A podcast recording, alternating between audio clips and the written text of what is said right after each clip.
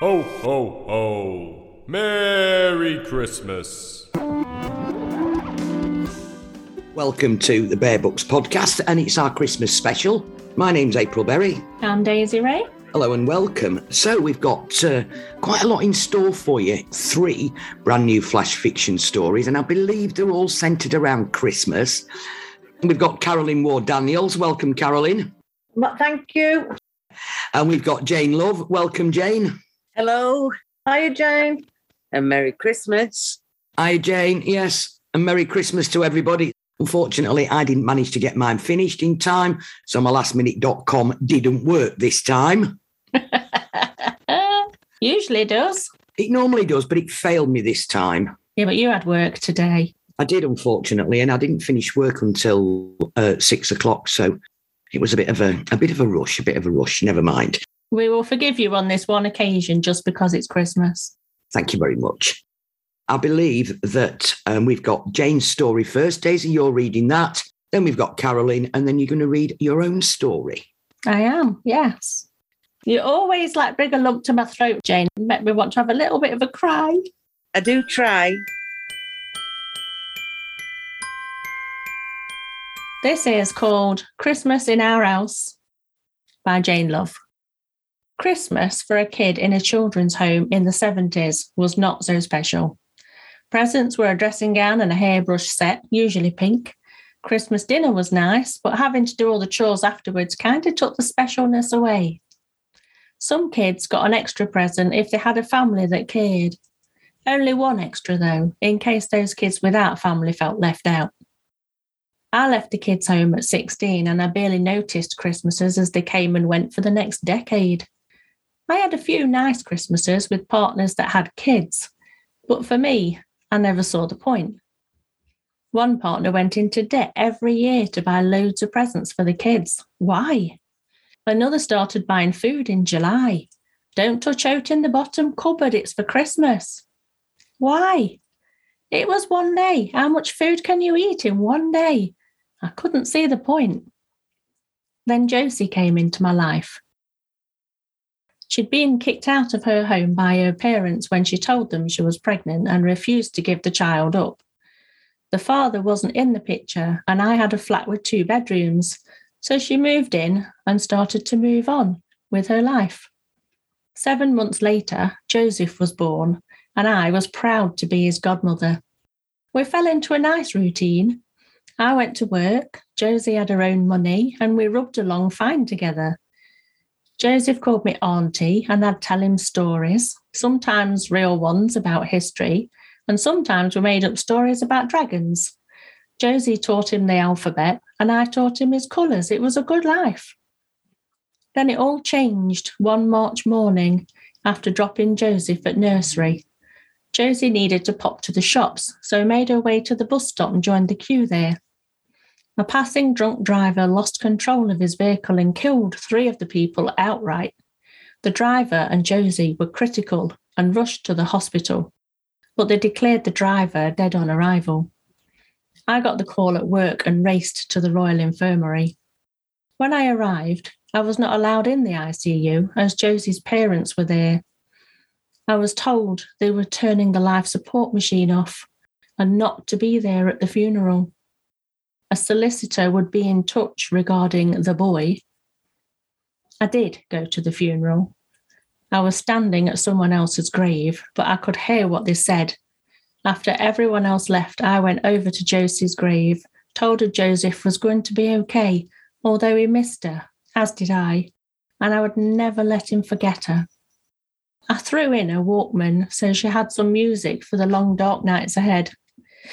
I also threw in a single rose before I walked away. The solicitor called and asked if I could bring the boy into the office at 9:30 on Monday the 25th of April. I asked who was going to be caring for him, but he just replied, I cannot disclose that information. I went to the Citizens Advice Bureau to see if I could legally keep him in the home he was used to. But as the law did not recognise the relationship Josie and I had, that would probably be a no. On the morning of the 25th, I dressed Joseph in his Sunday best and drove the brief journey to the solicitor's office. I was dreading having to say goodbye to the little guy. I loved him and had promised Josie I'd look after him. I was surprised to find Josie had made a will when Joseph was born. She'd been left some money by her grandmother and had left half of it to me and the rest of it to Joseph in trust until he was 21. There was also a £250 allowance to be paid to me on Joseph's birthdays and Christmas. The biggest surprise in the will was that as his godmother, Joseph was to be brought up by me. Her parents were outraged. You can keep the boy, but not the money, they spat. We'll see you in court. The solicitor interrupted them to inform them that they could not hope to win, as the boy's mother had explicitly instructed who was to take care of her child. If they were suing for the child, then they could sue for the money, but only the £500 a year. The rest was clearly and legally mine. I smiled. Not daft, was she? The solicitor turned to me, saying, The child has been left in your care, in her will, so they would have to prove you unfit before they can take him. And I'm happy to make a statement saying that they have no interest in the child, only the money. The months passed by, and on the 21st of December, I signed adoption papers. We were officially family now. I kept his original name and tagged my surname at the end, so he could always trace his ancestry. As we left the court, we walked towards the car park through the shopping arcade. It was ablaze with Christmas lights, everyone smiling and singing along to the Christmas tunes on the tannoy. Joseph turned to me and said, Why do people do that? And I suddenly realised he'd never had a real full on, all whistles and bells proper Christmas. I vowed to myself that I'd correct that. By the end of the next day, our front room was like a grotto from the tree to stockings for the mantelpiece, tinsel, streamers, Santa in his sleigh, and even a nativity scene, and everything covered in twinkling Christmas lights. It was gorgeous. When Joseph walked into the front room, and I saw his little face light up brighter than any of the lights he was looking at, I realised what Christmas was all about too.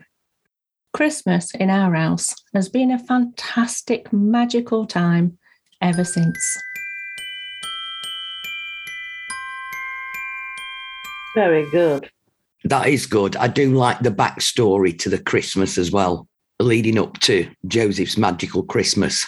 I like how it began as well when people have like far too much and, and don't appreciate it. And and it's like the essence of what Christmas is about. And so that was a really nice, full, all the way around story with a proper ending. Lovely. Lovely, Jane. Thank you. Thank you very much. Yeah, that was good. I had to get rid of 200 words, though. Nice and concise, though. It's made it a proper, nice, concise story. That it works. It really works. I enjoyed it. The first Christmas is obviously based on mine up until meeting Josie, because obviously I never met her. But I never did get the point of Christmas ever. I like giving presents, don't get me wrong, but I don't do anything in my house at all, never have. Yeah, I like going to other people's houses that got it all up. I'm brought up to believe that Christmas is all about the birth of a child. Yeah. What Yeah. what's that got to do with a Christmas tree and Santa coming down? It would become something else, hasn't it? Yeah, it's totally not what I was brought up to believe. That's what it's become. And Yeah. people getting in debt, like you started off the story. You know, Yeah, people yeah. do. But I, I mean, she did. Used to spend half a year paying back at Christmas. I mean, don't get me wrong, the kids love the presents, you know, and as a person who likes to give presents, I'm an impatient present giver. Once I've bought it, I want them to open it then and there. I can attest to that being completely true. The amount of times Jane has sent gifts over for birthdays or Christmas, and she's like, I've sent it. Has it arrived yet? Do you want to know what it is? Shall I tell you what it is? no. And I can't stand surprises. Surprises drive me daft. And the other thing as well is you've got to be all really nice about something that you you don't bloody want. Yeah, well, you see, I have the other thing as well as as well as asking people what they want. I tell them what to buy me. When you get the Dove gift sets and the Lynx gifts, and you think, Jesus Christ, I don't even use this stuff. Well, I do use Lynx, but um, Dove, no. So yeah, that was a great story there from Jane, and now we've got Carolyn with her Christmas offering. Okay, this is actually the, kind of thing that James was talking about, which, was it's all about presence now. That's what kind of gave me the the, the, the thing to write this. Um, so I've called it the best present. The Christmas decorations have been taken down and returned to the loft. The lounge, hall, and fridge look naked. It was strange walking back into the house. It felt like they'd been burgled. Gaynor put her precious car keys on the hall table, smiling at the distinguished mark on the fob. Her daughter Ava hastened to shed her shoes and a coat to get up to her bedroom and games. Ava, stay down here and get your homework done. I haven't got any homework. All right, but get changed before gaming, and I will see you when I get back from the school meeting. The doorbell trilled a rendition of Jingle Bells. Oh, must change that. This will be your grand to babysit. I'm not a baby, I'm 11.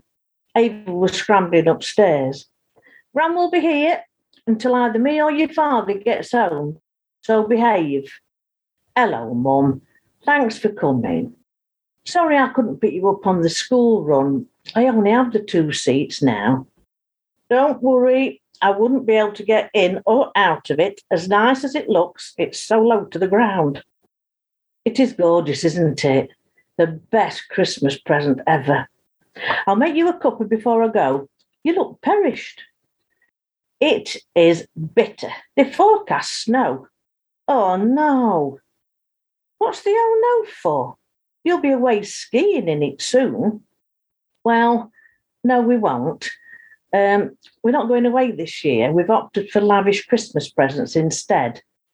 The other thing is, if it snows, my lovely sports car will just look like everyone else's car. Well, it is lavish. What did David have? He's having the garage converted to a gym. Can't see me putting my fabulous car away out of sight. Oh, and Ava had her own TV and games console in her bedroom. She flicked the kettle on as she spoke and then admired her car through the window. She smiled at it with the affection afforded to newborn babies. Oh, poor Brenda. What, dear? I was just saying, poor Brenda. I saw her just then hurrying back from school.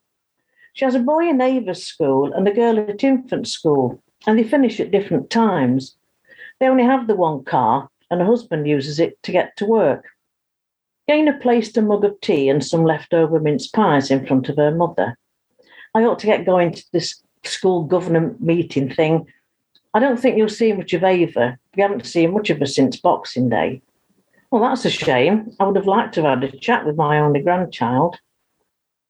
Gaynor was more than pleased when her next door neighbour was getting out of a banger of a car as she pulled slowly off the drive.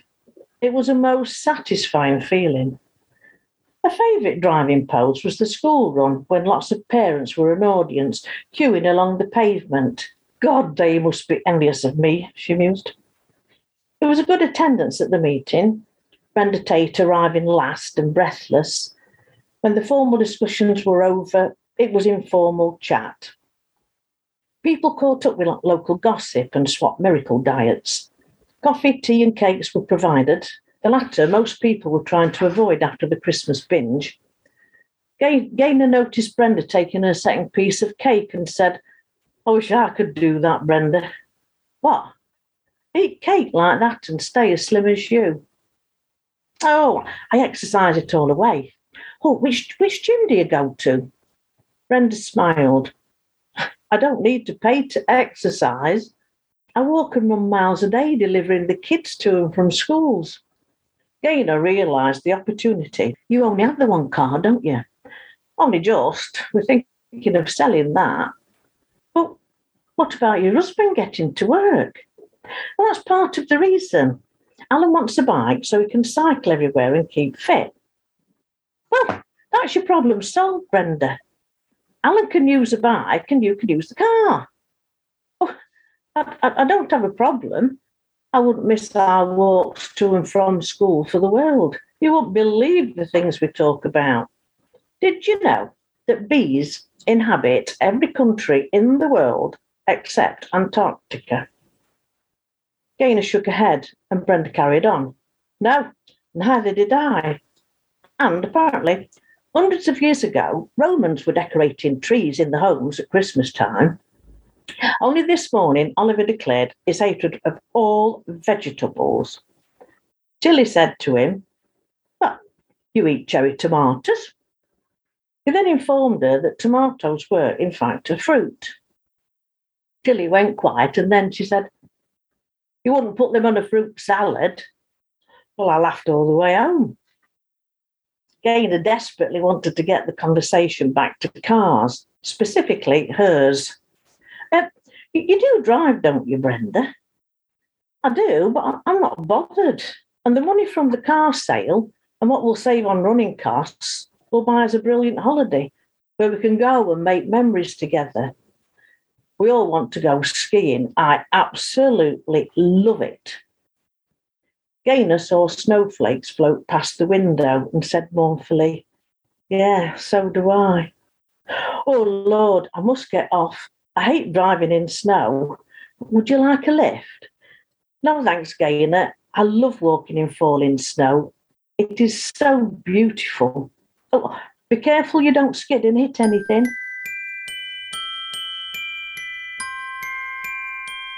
I'm quite pleased that she never got the chance to brag. it's that good thing, is it? It's like presents. It's like, oh, it's the showing off bit. It's like that's what it's become. It's become that, and people have like too much. They do have too much. Yeah, they do. And kids, kids don't, they don't appreciate it anymore, do they? It's it, like when we were kids, you know, that, that present that you got at Christmas and you look forward to it and you really appreciate it because you didn't have hotels, did you? Do you know what I mean? But Yeah. now it's the drip fed presents. It- It's just drip fed all the time, isn't it? They they just get stuff, stuff every week. And so they don't really appreciate it because they've got it all. They've just got Yeah. it all. It's not special anymore, is it? what amazes me is is the actual cost now. Because I mean, when I was a child, I can't imagine, you know, the presents that I got equated to the value of of the presents that kids get these days. Oh, I want a new iPhone. That's twelve hundred pound. Well, what else do you want for Christmas as well as that, love? You know, so that's like fifteen hundred pound on one child. God. Yeah. Reasons to have small families. Yeah, very good reasons. I like that the next door neighbour is kind of teaching Gaynor a lesson. Yeah, that they've for, they've forgiven, they've forgone going on holiday where they would make memories to buy a car, and the neighbours going, "No, there's nothing like going on holiday and making memories." Yeah, and all those conversations she has with the kids on the way to and from school. Yeah, Priceless. It's a lovely reminder about what's important, Carolyn. a really enjoyable story. And the final one of the uh, Christmas special podcast is from Daisy. Thank you. This year, I decided not to make Santa a bad man at all, not to kill anybody off, and to try my hand at something a little bit humorous. So do forgive me because I don't really do humor. this is my Christmas story. It's called A Cautionary Tale.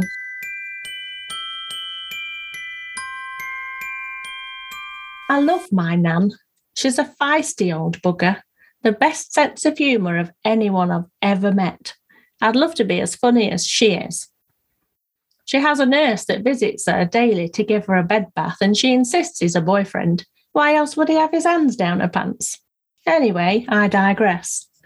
Let me tell you about my girl. She's the love of my life, my soulmate, a fierce and empathetic advocate for women's rights. She works tirelessly to make the world a better place and I wanted to make this our best Christmas ever, sowing the seeds, if you like, for a New Year proposal.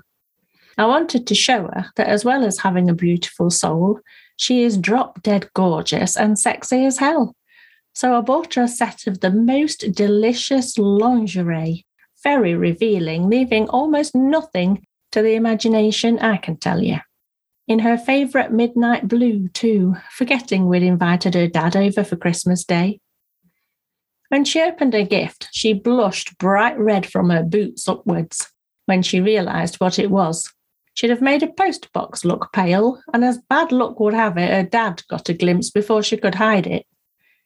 The day took on a decidedly awkward vibe after that. I was frantically trying to think of something to lighten the mood. I tried, stupidly in hindsight, to get the day back on track by playing a bit of a prank on my girl. You know, so we could have a bit of a giggle and forget the blushes and embarrassment of earlier. I'd planned this out for later and was looking forward to see her face when the penny dropped, but you know, needs must, or so I thought. I'd bought her a pair of Jimmy Choos she'd been hankering after for ages, but they were so expensive she just couldn't justify spending that kind of money on shoes. They were far too extravagant and she was far too practical. I, on the other hand, don't have a practical bone in my body. Live for today, that's my motto. I bought a really cheap and tacky toaster from Asda, took the toaster out of the box and hid her new shoes inside it, then wrapped the whole thing beautifully. My sellotaping skills are legendary. Her gift was all glitter and Christmas bows wrapped in the most elegant paper I could find. She knows me so well, she'll get that I wouldn't be so crass as to buy her a kitchen appliance. I couldn't wait to see the look on her face. Her eyes lit up when I handed over her present. Her dad was intrigued too. Well, it stopped glaring at me at least. It was going brilliantly. I could just tell they were expecting great things from this lavish looking gift. She took such great care to unpeel the tape and fold the paper, putting the bows to one side. And as the last layer came off, her face just fell. She looked so hurt and disappointed. There was a stony silence and an atmosphere you could cut with a knife. Her dad looked gutted for his baby girl. Can this day get any worse? I thought. I could feel a sense of impending doom. Panic was rising like bile. So I urged her to open the box, open it, and see what was inside. But when she eventually looked up at me, she looked livid. She didn't move, and she certainly didn't open the box. And that's how I ended up here, at my nan's, looking toward New Year, newly single, thoroughly miserable, in a haze of crochet, piss, and lavender. Good. And it made me laugh. Yeah. And it served you right. That's not very nice, is it? It was very good, that. Yeah, it was. I want to know what happened to the Jimmy Choos. Who knows? Because the girlfriend certainly didn't get them, did she? That'll be the new, that'll be the new year. Maybe she'll talk around in the new year. Yeah, possibly. Did you open the box? Yeah, she'll be phoning a daily Gwyn. Please open the box. Please open the box. Just open it. Open it. I think we've had some good stories for this episode. I think it's been it's been interesting.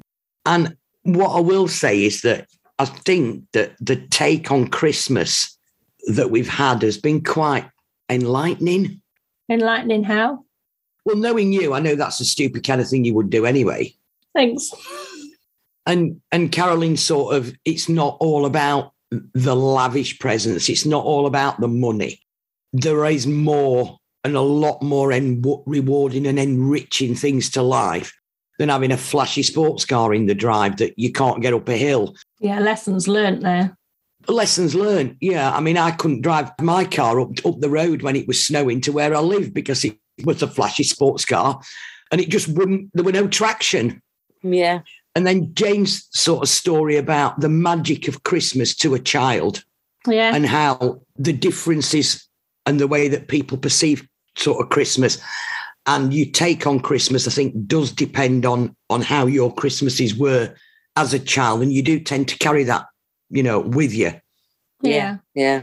Well, Daisy it was the same, wasn't it? Uh, because it was that expectation of something nice, and then thought it was a toaster. And so it's the same theme. It's the same theme. They're expecting something fantastic. Do you know what I mean? Yeah. Not even opening the box. So it was all three were kind of got that same ingredient running through. Yeah. Yeah. I would say I'd be really happy if somebody bought me a toaster for Christmas. Mine's on its last legs. I'd be really happy if somebody somebody bought me a sports car. Can I just get that in somewhere? I like the way that Joseph, in his own way, taught Jane's main character about Christmas, which was really nice. But that's what it is. Kids do, don't they? Young kids, I find. Yeah, little ones. Older kids, older kids are more about the presents, Yeah, you know, are. and and stuff like that. But young kids are all about the magic. Can I go see Santa and that sort of thing? Yeah, isn't it lovely when Santa's still real for them? Yeah. it is. What are you trying to say? Nothing. Santa is real. Sorry. Real, real, yeah. Real. Listen, I know Santa's real because I woke up one night and caught him sneaking in bed with me, mum. And I know it was Santa. I know it was Santa because my dad were on nights. Oh, I love it. Well, we've had three cracking stories in tonight's episode, the Christmas special. I hope you've enjoyed them. I have. It's been quite interesting to take to get people's takes on what they think about Christmas and how they perceive Christmas. And we're looking forward to season five, which starts next year at some point. She's shaking Some her head. point. She does. Yeah, at some point. That's really At some good. point on the 15th. We're really doing well here, aren't we? You're rubbish, I swear. Oh, I didn't write me script, did I? We've got the 15th of every month for season five will be flash fiction. And the 30th Oh, I of every remember month. now. Yeah, and the 30th of every month, we will be reviewing, possibly interviewing indie authors and their brilliant books. Oh, you do keep me in check. It's brilliant. Anyway, look, it's Christmas. Let's go and eat some turkey, eat some mince pies.